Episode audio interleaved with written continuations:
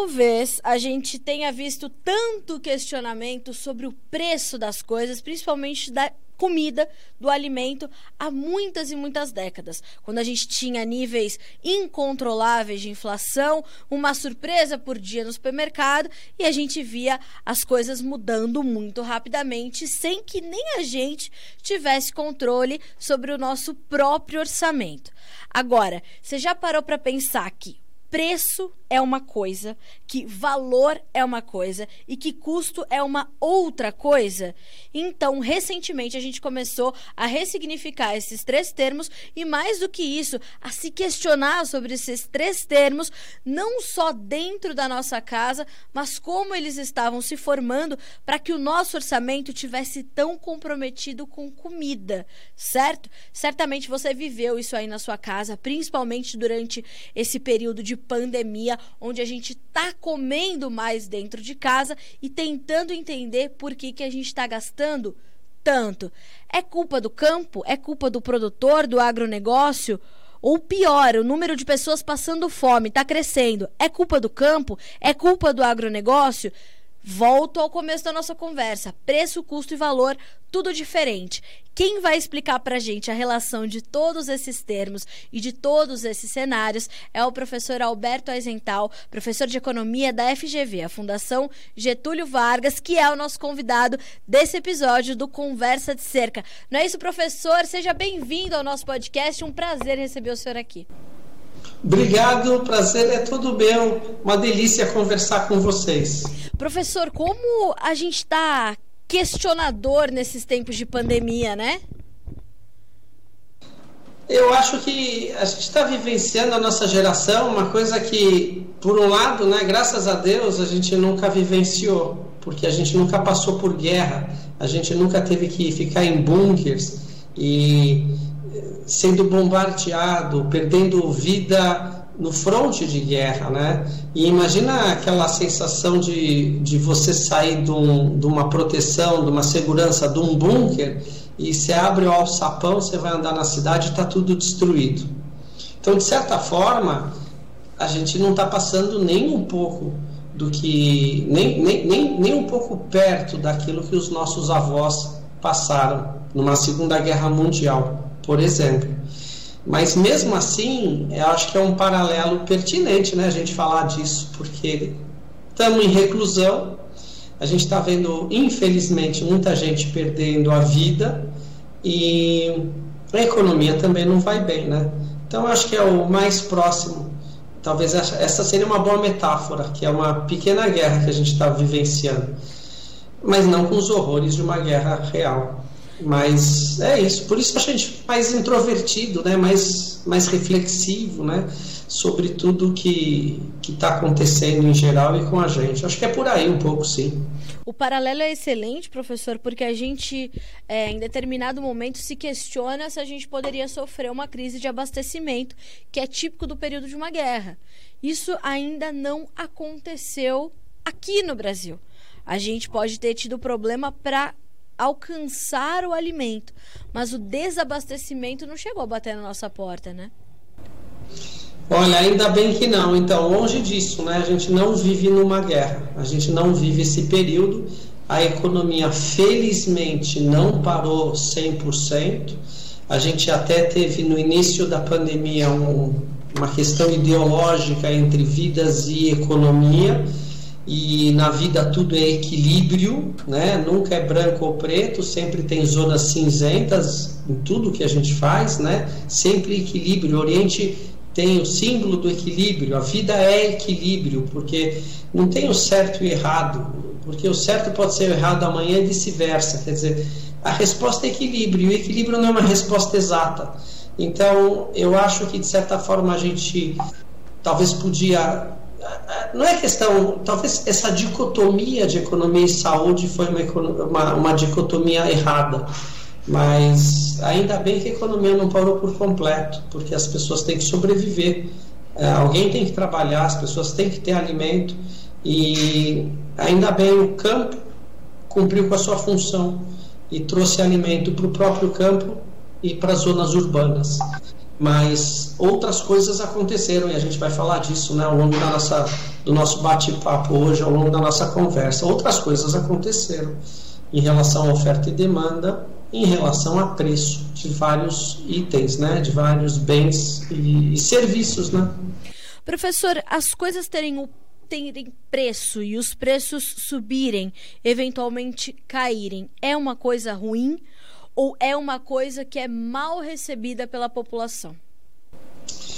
Então, uh, eu, eu, acho que tudo, tudo, se você analisa tudo numa primeira camada, você corre muito risco de você não está entendendo o que está acontecendo, você não sabe o que está por trás e aí você fala qualquer coisa, pensa e fala qualquer coisa.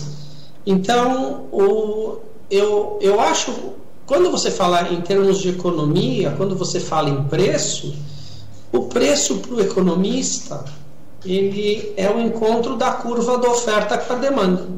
Então, em microeconomia, quando ele traça a curva da demanda e da demanda agregada e da oferta da, da oferta agregada, onde elas se encontram é preço, de, definir o preço. Então, para o economista, acabou, definir o preço.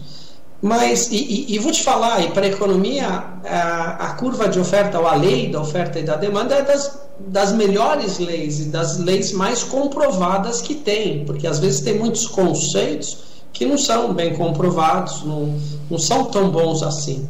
Mas se tem uma lei que, que a gente entende que é boa e que funciona, é oferta e demanda. Mas mesmo assim, quando você fala de preço, você tem estudos que falam assim: pera mas mesmo no mesmo bairro, se eu vou comprar mostarda no supermercado, não é bem assim, porque o próprio preço da mostarda varia da, do mesmo produto. Se eu vou comprar ovos de Páscoa na Páscoa, você, já deve estar cansada de ver aquela reportagem dizendo o mesmo ovo de Páscoa, os preços variam mais do que 100%. Quer dizer, mesmo oferta e demanda, que é uma lei um conceito e uma lei mais do que bem estabelecida na economia, você vê que tem certas diferenças. Quer dizer, o mesmo produto tem preços diferenciados. Então, é das melhores leis, mas mesmo assim há alguma discussão a respeito disso. Por que, que você tem variação nos preços? Mas só para deixar bem claro um ponto que é importante, é o preço é super importante para qualquer economia para qualquer economia de mercado, isso é indiscutível, porque o preço é um fantástico sinalizador. O preço sinaliza para todos os agentes muitas informações. E, e, isso a gente pode falar mais a respeito. Inclusive para o próprio comprador, seja do que for, né, professor? Inclusive, olha, o, o preço, porque a gente fala naquela visão legal, o preço está caro, o preço está alto, né? O preço está alto, tem alguma razão para o preço estar tá alto a gente tem que entender a razão. A gente tem que entender o que está que que tá acontecendo com essas curvas de oferta e demanda para tentar entender o que está por trás daquele preço. Aí, se você entende o que está por trás daquele preço, você pode eventualmente emitir uma opinião melhor fundamentada. Mas no primeiro, numa primeira camada, o, o preço alto de um determinado produto, ele está dizendo para você, eventualmente, para você não consumir aquele produto. Para você, eventualmente, procurar um produto substituto. Porque talvez não seja o melhor momento de produção daquele produto. Alguma coisa está acontecendo com aquele produto, em termos de, de, de, disponibilidade, etc. Então, talvez você não tenha realmente que, que consumir daquele produto. E deixa o mercado achar um novo ponto de equilíbrio de oferta e de, de demanda na definição do preço. Por outro lado, para a oferta, quando o preço sobe, ele é um bruto sinalizador para o produtor de que vale a pena eventualmente investir mais e aumentar a produção daquele item. E na medida que vários ofertantes começam a produzir e ofertar aquilo, o que vai acontecer é que provavelmente o preço cai. Então, o preço subiu por qualquer razão. Se você não compra, diminui a demanda, a tendência dele é diminuir. O preço subiu por qualquer razão. Se a oferta aumenta, aquele preço vai diminuir. Então você atinge um novo ponto de equilíbrio. Você pode pensar uma coisa bacana também. Se o preço subiu, aquele mercado, aquela indústria vai crescer. porque mais ofertantes vão trabalhar. Então, um preço superior pode fazer com que uma indústria, um mercado cresça. E o contrário é verdadeiro, um preço muito baixo tira o incentivo de alguém querer investir e produzir isso. Pode fazer com que um mercado caia e seja desinteressante. Então, é isso, quer dizer, a gente tem que pensar um, com uma visão um pouco mais ampla, né? Não, tá caro, tem um intermediário e o cara é aproveitador e vai ficar rico às custas de não sei quem. Isso é muito imediatista, né? Não é tão inteligente falar uma coisa dessa. Professor, quando a gente olha para para a sociedade vivendo esse momento da pandemia, vivendo uma crise econômica, crise do desemprego, é, o impacto é, é, social da pandemia, da variável pandemia, foi muito agressivo, né? E tem sido ainda. É, é, diante disso, as pessoas se questionam mais sobre não só o preço das coisas, mas sobre o valor das coisas, ou ao contrário, justamente por estarem nesse, é, é, nesse furacão que é um, um, momento como uma pandemia, elas vão se questionar muito mais sobre o valor e quase na, sobre o preço e quase nada sobre o valor, professor. Tá, então, é isso, vamos falar um pouco desses itens assim, quer dizer, qual é a diferença de preço, custo, valor, né? O, o economista, ele olha o preço muito, muito em função oferta-demanda, definir o preço, resolver o problema.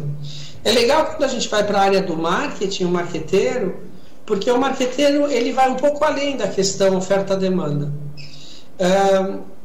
Vamos falar de formação de preço o mais tradicional para formar o preço é a partir do custo. Então o produtor faz a conta do custo, ele vê mais ou menos quanto ele quer de margem e ele teoricamente pega, fez a conta, definiu o preço. Isso é uma, uma visão. E onde demanda vai encontrar oferta é o que está acontecendo no mercado em termos de preço. Quando você vai para o lado não tanto de economia, um pouco de marketing, ele fala em valor. Porque ele fala o seguinte, ele fala o seguinte, não é não é só a conta matemática. Se eu conseguir agregar valor para a minha oferta, quer seja um bem ou um serviço, independente do custo, certo. Independente, independente do que o mercado está discutindo, da disposição da demanda barra a oferta, a possibilidade da oferta. O marqueteiro vai falar assim: se eu consigo agregar valor, se eu consigo agregar valor na minha comunicação, na mensagem que eu trago para o cliente final, e o cliente final consegue enxergar na minha oferta um valor superior, e esse valor superior não está relacionado diretamente àquela conta do custo, e não está associado diretamente a uma questão de mercado, a uma questão racional, eu consigo cobrar mais. Então o marqueteiro ele não está olhando só o físico, só o matemático, e ele entra e explora de forma inteligente o lado psicológico das coisas. Sim. Ele olha o psicológico, ele olha o, o, porquê de você comprar alguma coisa, o porquê de se dar valor para determinada coisa. Então, se eu consigo conversar com o cliente final, fora do, do mercado puro, fora de custo do benefício direto puro racional e consigo explorar alguma questão emocional, etc., eu posso cobrar mais por isso. O marqueteiro diz assim: por que não? Então, fica bem claro o que, que é o preço do economista, o que, que é o custo que aquela tabela que você preenche e faz as contas, você faz uma curva de custo fixo, de custo variável, quer dizer, uma coisa mais técnica, mas quando você dá um passo na, na, na direção do marketing, ele está olhando o cliente, ele está olhando os porquês do, do cliente. Então, ele consegue oferir maior margem, ele consegue oferir maior preço. Eu vou te dar um exemplo: mercado de luxo não é um mercado racional, não é um mercado é, a bolsa de 15 mil reais não é o custo e eu vou cobrar 15 mil. Uhum. Então, o marketing está fazendo alguma coisa ali que faz com que alguém se disponha, por exemplo, a pagar 15 mil reais numa bolsa. Ou 200, 300, 400, 500 mil reais num veículo, num automóvel. Então, o marketing aprendeu isso antes da economia.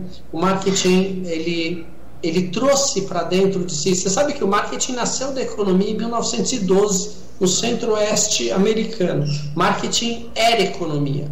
mas ele, ele foi para uma outra vertente na hora que ele, ele começou a olhar muito o comportamento do consumidor. E quando chegou lá em 1940, ele pegou muito da psicologia.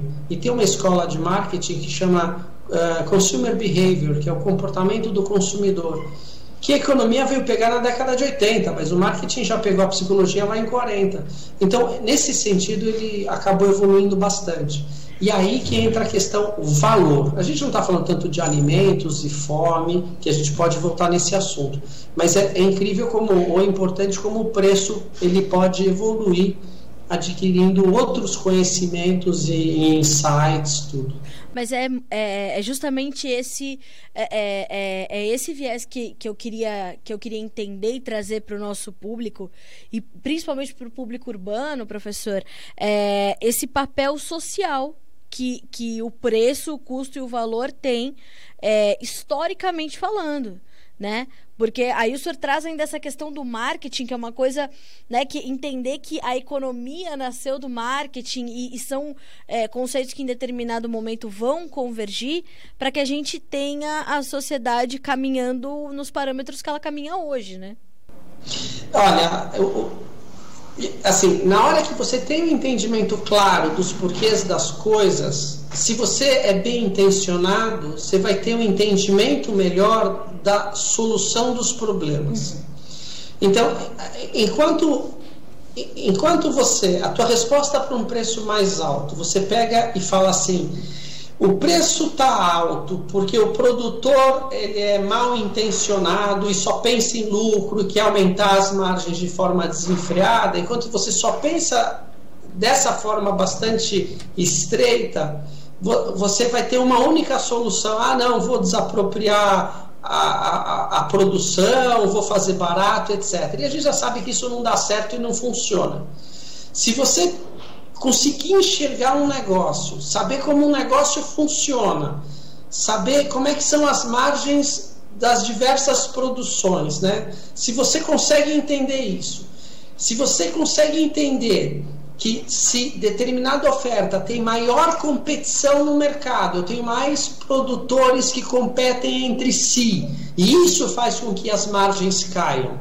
E se você entende que o contrário, eu tendo poucos produtores, ou seja, monopólios e oligopólios, eu tenho poucos produtores, eles conseguem controlar a oferta, você já está entendendo porque o preço é mais alto ou mais baixo. Então, de repente, a gente tem no nosso país, e dado as nossas características e as nossas instituições, os nossos ofertantes e os nossos produtores se você olhar ao lado deles, as enormes burocracias, dificuldades, tudo que eles enfrentam, milagre não tem, isso tudo vai para o preço. Risco vai para o preço. Na época que tinha hiperinflação, vai para o preço. Na hora que você tem juros altíssimos, vai para o preço. Tudo vai para o preço. Não tem milagre. Aí você fala assim: não, mas o produtor tem que ter um lado social e produzir para os mais pobres. O produtor ele tem, a, a, as, ele tem a, os custos deles, né? Claro. Os produtores sabem é, como, como estabelecer os custos e quanto precificar para conseguir manter o seu negócio. Então, de repente, porque tem miséria, tem pobreza e você não consegue fazer com que as classes mais baixas consigam adquirir os produtos, é uma boa pergunta. Primeiro, por que, que a gente não consegue produzir mais barato? Por que, que a carga de impostos é tão alta naquilo que a gente produz? Então, o mais pobre está pagando muito imposto em tudo. Ele tinha que receber do governo os benefícios, ele tem que pagar menos imposto e receber mais, mas ele paga imposto em cima de tudo que ele consome.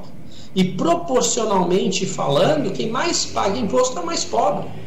Porque arroz tem imposto, feijão tem imposto, óleo de soja tem imposto, quer dizer, o que ele come no dia a dia tem imposto. E é um item que é. Ele, ele, ele não varia muito se você é mais rico ou mais pobre, você não vai comer muito mais arroz, feijão, óleo de soja do que se você é mais pobre. Lógico. Ele é inelástico à renda, que é um outro conceito bacana que a gente pode falar. Então, qual que é o problema da, da miséria, da pobreza do Brasil? Bom, então alguma coisa que, que é diferente do discurso que está acontecendo. Então, Exatamente. eventualmente, aquele ente, aquela entidade que devia dar educação básica para todo mundo, para poder nivelar as pessoas e dar as condições de, de todo mundo crescer junto. De repente, é aí que está tendo a falha. De repente é na saúde ou na falta de saúde que está tendo a falha. Então, é bom deixar bem claro, deixar. A gente tem que colocar os pingos nos is para deixar bem claro onde estão os problemas e onde estão as falhas. Porque é muito fácil um determinado grupo culpar o outro sem ter o um entendimento ou tem o um entendimento e faz isso de, com má intenção. Professor, é, como é que o senhor entende essas, essas discussões acontecendo como hoje elas acontecem? É, somente com a necessidade de se culpar um grupo, né, de se justificar aquela situação. Recentemente eu entrevistei um, um, um professor da ESPM sobre uh, o agronegócio argentino, onde a, a, participação ou a influência do Estado está cada vez maior. Né? Recentemente suspenderam aí por, por 30 dias as exportações uh, de carne do país, porque acharam uh, que era hora de culpar a pecuária argentina pela inflação descontrolada no país. E aí se culpa um, um, um, um, grupo e se justifica e se acha uma centena de argumentos para justificar aquela condição. Por que, que, na sua visão, principalmente como educador, eh, o senhor entende essas discussões hoje acontecendo com essa necessidade do tempo todo a gente ter que achar um culpado que justifique a, a, os cenários que a gente vive, professor? Olha, desde Maquiavel você divide para governar e você joga grupos um contra os outros. Então, isso é uma forma de você não aparecer você se manter distante e protegido da própria população. Quando eu falo, é o próprio governo. O governo na Idade Média, ou aquilo que você entende como sendo o governo, ele estava num castelo murado e com fosso. A população ficava do lado de fora. Hoje o que protege o governo é a burocracia. O governo ele, ele, ele sobrevive graças à população de certa forma ele explora a população ele não vive ou existe para a população. Então, já ele, ele, ele tem uma vida própria. Então, isso para mim é um, uma coisa gravíssima. Uh, aí você falar de determinado grupo ocupar grupo é porque é uma comunicação fácil. Está tendo problema? Comunica, uh, culpa um grupo, acabou. E é fácil dizer que está mais caro porque aquele grupo se aproveita disso. E é muito mais, é muito mais fácil, é uma comunicação mais fácil e ela cola mais rápido. Agora, quando, quando você. Vamos, uma questão hipotética. Eu produzo muita carne no meu país e a minha população não tem condição de comprar. E o produtor, ele prefere, eventualmente, ele vai vender para quem paga mais, que ele está no direito dele. Mas aí, quando você fala de alimentação, tem as questões éticas, etc., então você tem que colocar tudo isso no bolo. O que, que o governo faz? Vai lá boi, e, e, e, em geral, eles traçam políticas restritivas, quer dizer, uma canetada, papel aceita tudo. Então, ah, numa canetada eu resolvo os problemas. Não, numa canetada você às vezes piora, ou na maioria das vezes você piora os problemas. Porque se ele, se ele tá, se o produtor prefere vender para outro e não no mercado interno, o que você tem que perguntar é por que o teu mercado interno não tem poder de consumo que o outro tem. O que, que o outro país fez que você não está fazendo, não consegue fazer, que o seu, a sua população não consegue competir para comprar? Então o problema é a demanda, o problema não é a oferta. A oferta produziu. A oferta prefere vender para A e não B. É um direito da oferta, a gente já falou disso. A, a pergunta que tem que fazer, e obviamente não o governo vai fazer, é por que sua própria população não compra? Por que, que o outro consegue comprar e você não consegue comprar? Via de regra é por causa disso, porque você se intromete muito na economia e aí a economia não se desenvolve via de regra. Agora, você, governo, o que você teria que fazer, por exemplo? Aumentar a oferta. É o contrário, e não atrapalhar a oferta, não restringir a oferta, não fazer lei que vai restringir a ação da oferta. A oferta, oferta gosta de liberdade. Mercado quer produzir, mercado quer ir para frente, mercado quer crescer, mercado quer ter chance. Mercado não quer alguém falando, ei, faz isso agora, faz aquilo depois, faz não sei o que depois. Mercado não funciona assim.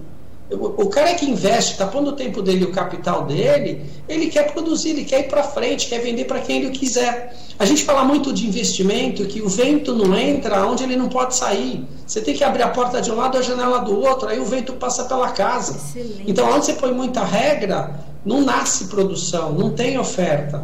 Então, o governo é que é muito mais simples numa canetada resolver as coisas, resolver tudo por decreto. Pensar em mercado e na complexidade, é, para o governo às vezes é muito complicado. Mas você fala assim: pera, se está caro, eu tenho que aumentar a oferta ou dar condição da demanda que que eu, como é que eu posso aumentar a oferta? Dando mais chance, dando incentivo para produzir, dando crédito para produzir.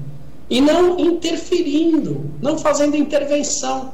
Toda vez que você interfere, toda vez que você faz intervenção, toda vez que você entra com canetada, você assusta a produção. É, é, o efeito é exatamente oposto. E quando você dá chance, é quando prospera. Então, essa é parte do problema. A outra parte é por que a minha demanda não tem condição de adquirir nas mesmas condições que alguém de outro país consegue. Por que, que a gente é tão mais pobre, por exemplo? Por que, que nossa população é tão mais pobre? O que, que ela poderia consumir? Talvez porque, olha que legal, você não incentiva a oferta. Exato. E você restringe a oferta, porque na hora que eu tivesse lá atrás é, dando incentivo para oferta e a oferta tivesse investindo para produzir mais, ela ia empregar mais gente. E empregando mais gente, ela tem o melhor mercado consumidor. Então a gente acabou dando uma volta para falar, ó, Olha como é. Você pode ser simplista, populista, mal intencionado ou não necessariamente, ou só ignorante ou mal intencionado, e você acaba é, quebrando a própria economia. Professor, o senhor, o senhor é, é, entende que historicamente também a gente tem governos que tendem a como dizer isso de uma maneira nada pejorativa, mas que é, tentam manter as suas, a nossa população refém das suas necessidades. A gente vê é, governos que trabalham justamente olhando para essas necessidades e tentando é, manter a nossa população refém delas, é, é para que né, justamente possam é, governar num discurso muito mais, né, muito mais no discurso do que na prática de de fato conter e acabar com essas necessidades. Eu, eu acho que aquilo que a gente entende como governo é uma coisa de curto prazo, né? Na verdade, eu, eu vejo sempre ações de curtíssimo prazo, né? Eu nunca, eu não lembro de ter visto alguma coisa mais de cidadania voltado para o cidadão, para o indivíduo, no sentido de emancipá-lo, de fazê-lo crescer, de fazer produzir de forma autônoma eu não vejo isso por essas bandas. Isso você vê em outros países que têm uma linha de entendimento diferente da nossa. E, e eu enxergo, eu enxergo sim nós cidadãos como servidores do governo e não o contrário, não como o governo servidor do cidadão. Sim.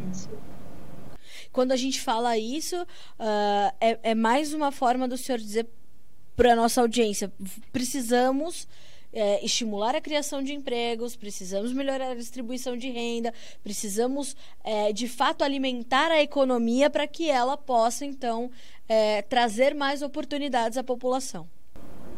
Sim, e aí a gente pode entrar num ramo interessante que é o seguinte: o governo está falido.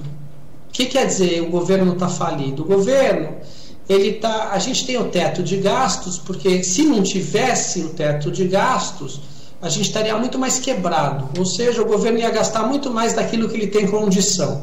Então, o teto de gasto, na verdade, essa questão do déficit fiscal que se discute, é porque, olha, tem que botar um freio, porque aqui com essa turma o céu é o limite. Então, você ouve muitas discussões no sentido, não, mas o governo que tem que promover os investimentos para fazer a economia girar mas o governo não tem recursos para promover os investimentos. Não tem. Então, ah, então a gente tem que fazer com que o governo possa se endividar mais. Mas você não entende que quando você se endivida é um momento só. Você lá passou no banco e pegou um milhão, é uma vez que você pegou um milhão. Aí você vai pagar o resto da tua vida esse um milhão. Não quer dizer que você está rico um milhão, ao contrário. Teoricamente você até está mais pobre, que você está devendo. Então, ah não, o governo vai se endividar mais ele vai conseguir investir. Mas é, no momento, se eu passar o teto de 80% para 100%, em determinado momento chega em 100%, acabou. Naquele ano, em dois anos chegou em 100%, acabou. Aí o que, que eu fiz com o dinheiro? A pergunta é essa: o que, que eu fiz com o dinheiro? Eu investi em quê? Mas se eu já tenho provas de que o governo não é um bom gestor, ele já come mais de 40% do PIB, e você vê os serviços que ele te dá em troca, precisa ter governo, não estou falando que não precisa ter, mas o nosso governo faz uma péssima gestão, ele é muito ineficiente. Então, já come mais de 40% do PIB. E, e, você sabe o que, que ele dá em troca. Quer dizer, se eu já estou entendendo que é um sistema ineficiente, como é que eu vou dar mais dinheiro para esse sistema? é mais dinheiro que vai para o ralo, é mais dinheiro que eu vou perder. E a iniciativa privada ela tem uma coisa interessante que ela assume riscos. Eu não estou falando do capitalismo de compadrio, onde aquele capitalismo encontra em algum lugar, lá num restaurante, alguém do governo e as coisas acontecem. Eu não estou falando que acontece no Brasil. Estou falando de mercado, de vários agentes competindo entre si, isso que eu estou falando. E de gente investindo, porque quem gera emprego é gente investindo.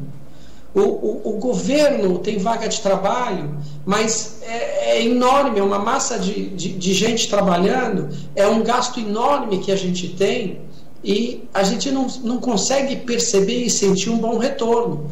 Quer dizer, tem muita coisa errada no país, tem muita coisa que poderia eventualmente ser consertada, mas falta para a gente uma coisa que é importantíssima, que chama senso de urgência. Tem uma coisa que a gente não tem na nossa cultura é senso de urgência. Aquela coisa de que eu preciso para amanhã, aquela coisa de que a cada dia que passa é pior. A gente não tem isso aqui. E a gente precisava ter um pouco mais de ansiedade, um pouco mais de preocupação e um pouco mais de senso de urgência. E lideranças preocupadas com o país como um todo. Preocupar. Eu não falo, quando eu falo de vários anos, quando eu falo essa coisa do curtíssimo prazo, longe de falar de um plano quinquenal que tinha na União Soviética, programar as coisas para 50 anos. Isso não existe, você não tem como programar. O que eu falo contra o imediatismo é a, a coisa do realmente plantar. Eu, se eu hoje começo educação, algum projeto melhor de educação, eu vou colher isso daqui a 20, 25 anos. Talvez eu já colhe em 15 anos, porque os adolescentes já vão estar diferentes, isso já vai fazer diferença. Talvez eu colhe em 18 anos, essa moçada indo para o mercado de trabalho, já, já vai ter uma variação, já vai ser uma diferença. Variação não, já vai ter uma diferença. Mas se hoje eu estou vendo que nada está sendo feito, e se eu estou vendo que no futuro próximo, não só hoje, amanhã também não, e dentro de um ano nada vai ser feito, e dentro de um dois anos nada vai ser feito, eu consigo enxergar de forma clara que eu não vou ter nada daqui a 20. Então, é nesse sentido. Então, uma vez me perguntaram: quem você acha que tem que ser presidente? Um economista, um médico? Eu respondi: um humanista. Não importa se é médico, economista, engenheiro, advogado, tem que ser humanista, antes de mais nada.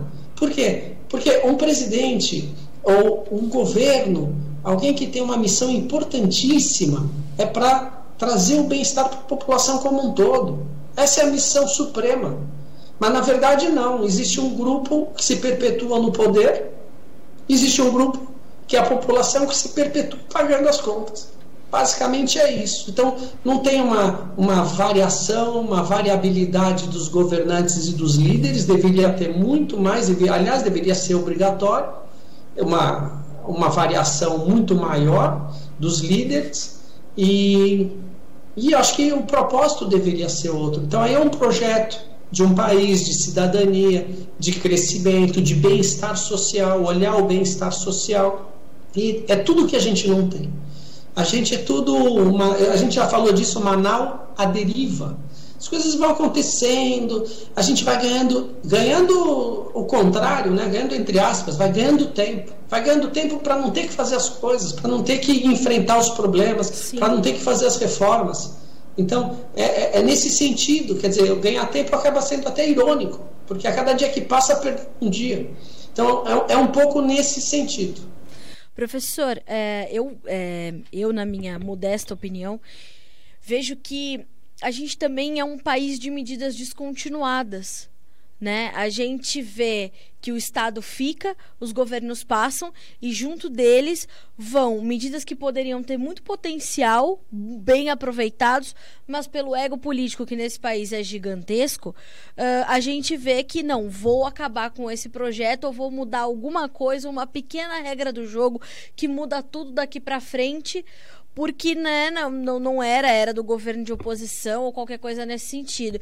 Então não acho, é, eu, eu, acho, eu concordo com o senhor 100% quando o senhor fala, não dá para projetar coisas para 50 anos, ainda mais num país tão imprevisível e inseguro como o Brasil ainda é mas um, pelo menos que nós pudéssemos dar continuidade a algumas medidas que em determinado momento dão certo e que com um pouquinho mais de perseverança e aprimoramento poderiam trazer bons resultados aos brasileiros, elas acabam ficando no meio do caminho.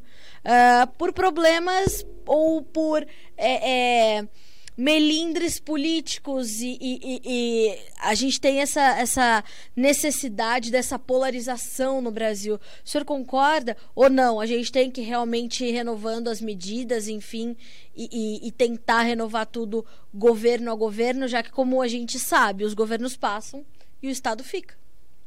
É, na verdade, a gente começa estrada e não acaba. A gente começa aeroporto e não acaba. Um presidente vira e fala: vou ter trem-bala mas fala do, do que fala vou ter um trem-bala?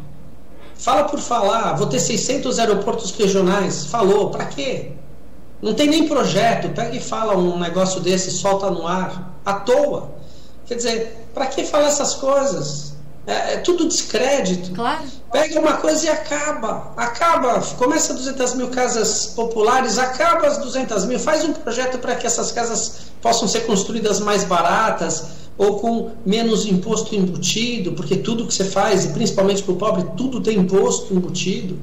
Então, é, tem uma coisa interessante que. É, eu vou voltar no teu ponto, mas tem uma coisa interessante que é o seguinte: a gente.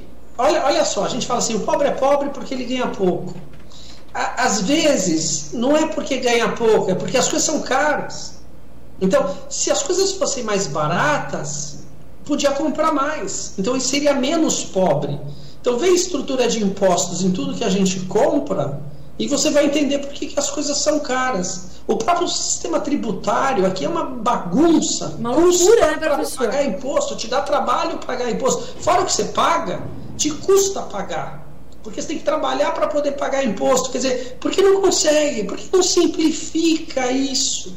Por que não faz uma comissão, resolve rápido e tenta porque não é interessante, por alguma razão não é interessante, as coisas não conseguem andar. Por que, que as coisas começam e não acabam? E, e ninguém é penalizado por isso? Ninguém. Desculpa. E tudo bem. Então, se a gente continua num estado de coisas assim, não tem como entender que alguma coisa vai mudar no curto prazo. É desesperador, né, professor? Essa a gente olha para primeiro, a gente olha para esse é, emaranhado e esse labirinto que é pagar impostos no Brasil. Não só pagar impostos. É desesperador para o pobre, é desesperador para quem está passando fome. Sim. É desesperador para quem mora na favela. É desesperador para quem não tem esgoto tratado. É desesperador para quem quer conseguir abrir, tentar abrir um negócio e não consegue abrir. É desesperador para quem tem um negócio, tem lá cinco, seis funcionários. Não estou falando que o cara é milionário, só visa lucro, etc. e tal. Quer dizer, não consegue sustentar cinco funcionários porque as contas não fecham. É desesperador para todo mundo. Por que não facilita as coisas? Por que, que não faz a vida ser mais fácil para todo mundo? Por que não dá liberdade? A gente não tem liberdade aqui. Não, a gente não vem de uma tradição, de uma cultura de liberdade individual não é a nossa linha cultural. A nossa linha cultural tem uma origem muito clara, a gente sabe de onde ela vem. Tem culturas e países que têm visão mais liberal. Liberal no sentido, não neoliberal, economia, aquelas coisas lá. Não isso. No sentido de respeitar o indivíduo. No sentido de acreditar no indivíduo. No sentido de emancipar o indivíduo. E, de repente, a gente vem de culturas que passou por inquisição, etc., vai saber que é uma cultura de controle do indivíduo. O governo é controlador, onde o governo tem medo do indivíduo, tem medo da sociedade. A gente tem uma democracia jovem até, a gente viveu em ditadura há pouco tempo atrás. Então não é que a gente tem centenas de anos de democracia. A América Latina toda passou por ditadura. E não foi uma ditadura muito simples e fácil que a gente passou. Então, tem uma coisa do indivíduo ser sim controlado pelo governo. Muito, muito. Tipo, abrir empresa, fechar empresa, conseguir pagar imposto, recolher guias, etc e tal. Pô, tá difícil botar o governo num aplicativo? Ó, eu, Carla, eu vou te contar uma coisa. Você é uma só, Carla. Mas o governo são vários. Sim. Você tem RG, que é a Carla para não sei quem. Você tem CPF, que é a Carla para não sei quem. Você tem NIS, que é a Carla para o PIS, PIS ou PIS-PASEP. Você tem título de eleitor, teu número, que é a Carla por TRE. Você tem é, o teu número da carteira de trabalho, que é a Carla para o Ministério do Trabalho. Pô, Carla, você acorda, escova os dentes, se olha no espelho, você é uma só. Para o governo ser 15. Né? É. Pô, a gente tem computador, a gente já botou gente na Lua, manda sonda espacial, faz tanta coisa, a iniciativa privada tem tudo pela internet, o banco, eu pago conta, eu resolvo a minha vida toda na iniciativa privada. Eu tenho que ter 15 números perante o governo? Um número não basta? Eu não sou uma única pessoa? O governo não consegue fazer um sistema onde ele conversa entre si, entre as várias entidades? Estamos em 2021, não consegue fazer isso. E obviamente que essas 15 Carlas e 15 professores Alberto, eles acabam é, pagando 15 taxas diferentes. Então, renovar a CNH tem uma taxa. Perdi meu RG, tem outra taxa. Tenho que mudar o nome de solteira para casada, tem outra taxa. E as 15 Carlas vão pagando 15 taxas com só um salário, professor. É isso. Olha que loucura. Quer dizer, para cada entidade, quando você vai preencher o questionário, você coloca lá 10, 15 números diferentes, porque você está falando quem é você para 15 entidades diferentes. Mas é um governo. Quer dizer, o governo não consegue falar consigo próprio. Estamos falando, a gente tem uma incrível capacidade computacional hoje. Não estou falando há 100 anos atrás que era tudo no lápis e no papel. Pô, não consegue? Quer dizer, é, é, esse é o ponto, essa é a questão. Eu sou só um. O governo tem que ser só um para falar comigo. E ele tem que se entender entre ele. Mas ele próprio não consegue se entender entre ele. De tão burocrático que é todo o processo. Professor, no, o auxílio emergencial veio para deixar, para escancarar esse, essa confusão que é o governo. Você matou. Eu, eu tinha esquecido. O auxílio emergencial se você pergunta para que, que é o governo, você vai falar, em primeiro lugar, é para dar igualdade de condições, é para nivelar de baixo para cima e dar igualdade de condições, é de baixo para cima. O governo tem que conhecer seu cidadão. Se ele trabalha para o cidadão, se a função dele é servir ao cidadão e não ser servido pelo cidadão, que é o que acontece, é, seria básico você conhecer o cidadão. Seria básico, principalmente que você tem poder, você tem poder de polícia, você tem poder de exército, você tem todo o poder na tua mão, todo o poder teu, não do cidadão. Aí, um, um, uma empresa qualquer, ela tem CRM, ela, ela se mata para conhecer o cliente e saber o comportamento do cliente. Uma empresa se mata para isso. Quando chega uma pandemia, o governo tem que dar 600 reais para uma família não conhece as famílias, não sabe quem são, não sabe onde estão, não consegue atingir, não consegue ajudar. O que, que é isso? Aí você, família... você falou, é exatamente, é o melhor exemplo. O quer melhor... dizer, escancarou, escancarou. É, é isso que a gente repete e quer acreditar que existe quer acreditar. Tem gente que acredita, tem gente que fala tem que, o governo tem que gastar mais para melhorar a economia do país. Tem gente que realmente acredita que o governo gastando mais, se endividando, vai melhorar. Esse governo. Eu não acho keynesianista. A gente pode é, avançar bastante nesse assunto. que o governo sim tem, tem uma função de pegar e quebrar ciclos onde o mercado entra em espiral negativa. Sim, mas há governos e há governos. Então, quando você fala a palavra governo, não quer dizer que é a mesma coisa que você está falando. Tem maçãs e tem maçãs. Tem maçã que é mais doce e tem maçã que é pior. Tem governos e tem governos. Então, se alguém lá nos Estados Unidos ou no outro país fala, não, porque eles estão emitindo bons, ou estão ao contrário, estão recomprando as bonds, estão soltando, recomprando os títulos, aumentando a liquidez, etc. Né? Sim. É, é uma questão, ou estão se endividando, é uma questão. Mas tem governos e tem governos, quer dizer, eu agora vou me endividar. Então, é isso que tem que ser levado em consideração e ter, ter que discutir. Qual, qual é a qualidade do nosso governo, qual é a qualidade da nossa gestão e das nossas instituições. Qual é a qualidade? Quem é? Qual o perfil? Qual o raio-x? Então é o que você falou, você matou. Eu estava com isso, eu tinha esquecido. É exatamente isso. Você matou a questão. Na hora que precisa, tem? Não tem. Então, pera, seria o caso de questionar. Óbvio que a nossa conversa não vai fazer mudar nada e nada vai mudar aqui em décadas, infelizmente. Mas é exatamente isso que a gente tinha que se perguntar. Na hora que é para dar 600 reais na, no, no, no bolso da pessoa para ela consumir, que para mim eu acho fantástico. Se você me pergunta aqui que eu acho fantástico, é o governo dar dinheiro para quem precisa.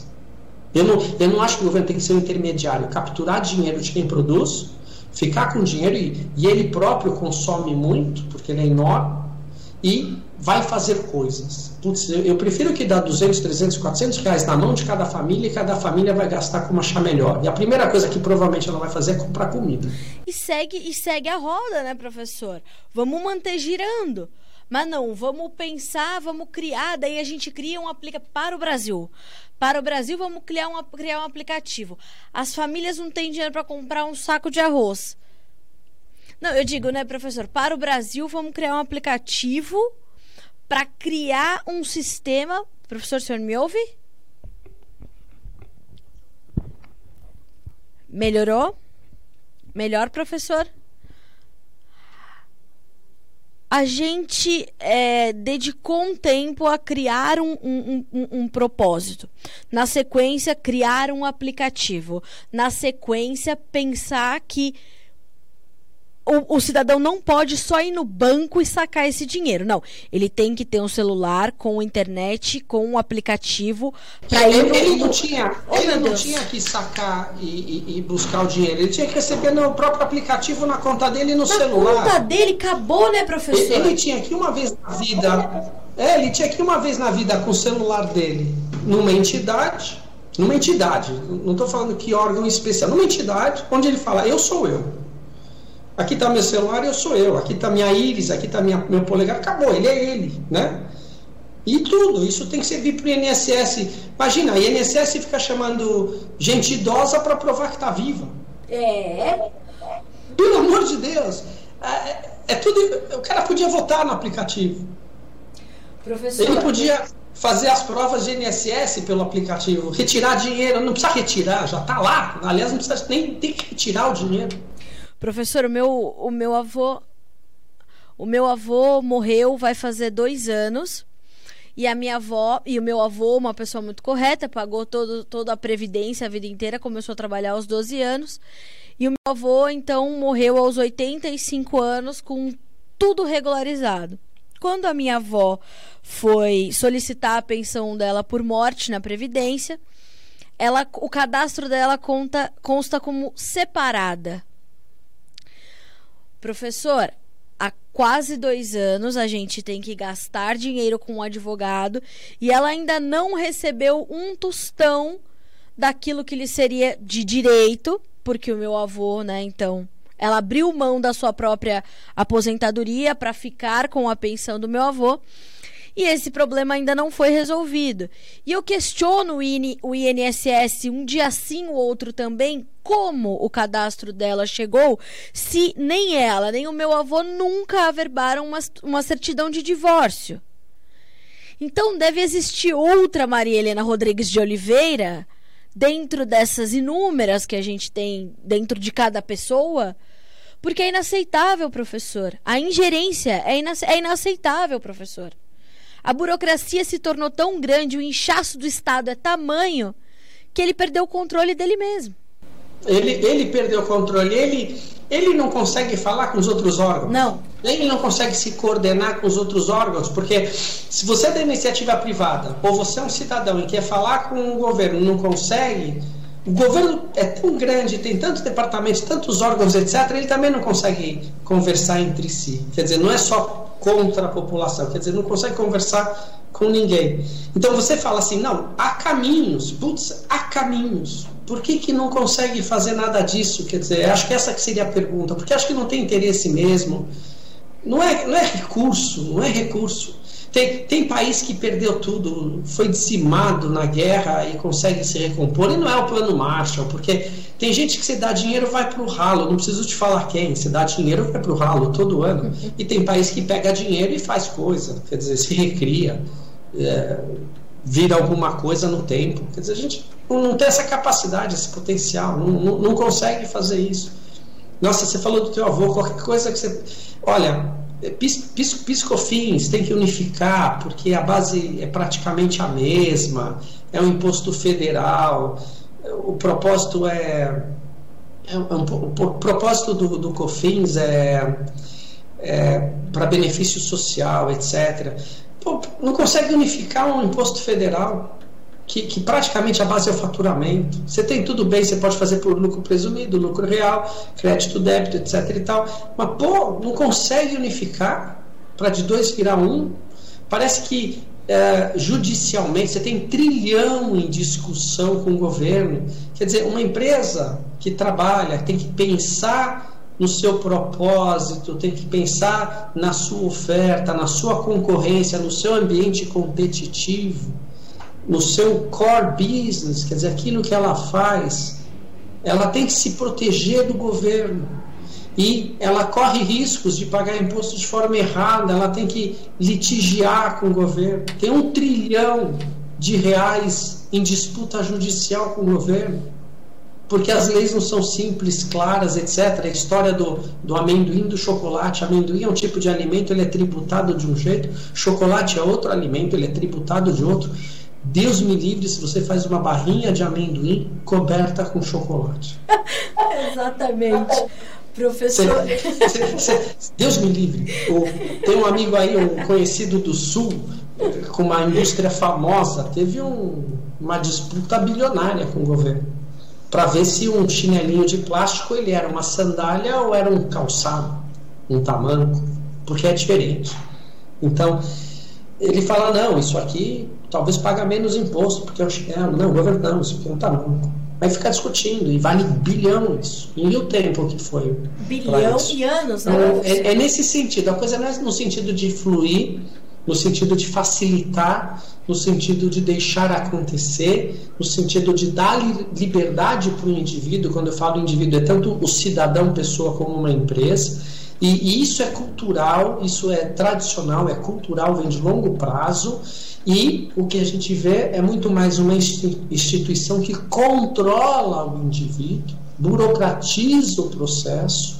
E, e vou te falar uma coisa: eu vou arriscar que um governo nesse estilo cria muito mais desigualdade de renda do que o contrário. Claro. Porque na medida que você tem maiores barreiras de entrada, para criar negócios, para produzir e para gerar riqueza, na hora que as barreiras de entrada são maiores e são maiores, são maiores, porque você conseguir abrir um negócio e manter um negócio é muito mais difícil.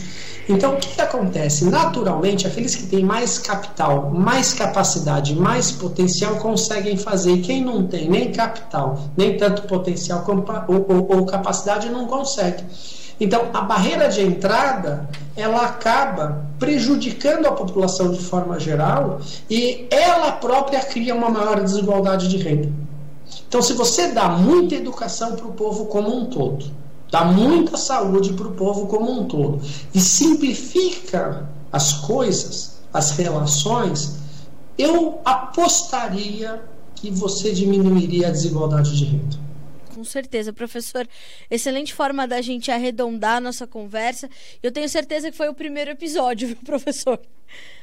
foi o primeiro. Delícia, né? Um bate-papo desse é ótimo, porque a coisa vai longe. Exatamente. Primeiro episódio dessa nova temporada que demos início aqui no Conversa de Cerca. Professor, um, um prazer recebê-lo aqui, justamente porque o objetivo é a gente trazer uma conversa fluida que possa não só é, compartilhar o conhecimento, mas promover essa reflexão de para onde a gente está indo, que tipo de cidadão a gente quer ser, que tipo de Estado a gente quer ver, que tipo de governo a gente quer ver se desenvolver e, e ter força nesse país. E principalmente, professor, o senhor me, me me traz muito estímulo quando o senhor fala precisamos trabalhar pela liberdade do brasileiro. E não é o liberalismo nem o neoliberalismo, mas é pela liberdade pura e simples da gente poder escolher e poder prosperar.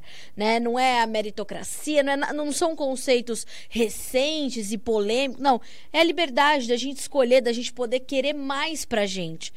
Então, assim, é um grande prazer conversar com o senhor novamente e certamente estaremos juntos mais vezes. Foi realmente muito, muito bom ter o senhor aqui no Conversa de Cerca. Adorei. Obrigado. Obrigado, Carla. Obrigado a todos vocês. E, se Deus quiser, até a próxima.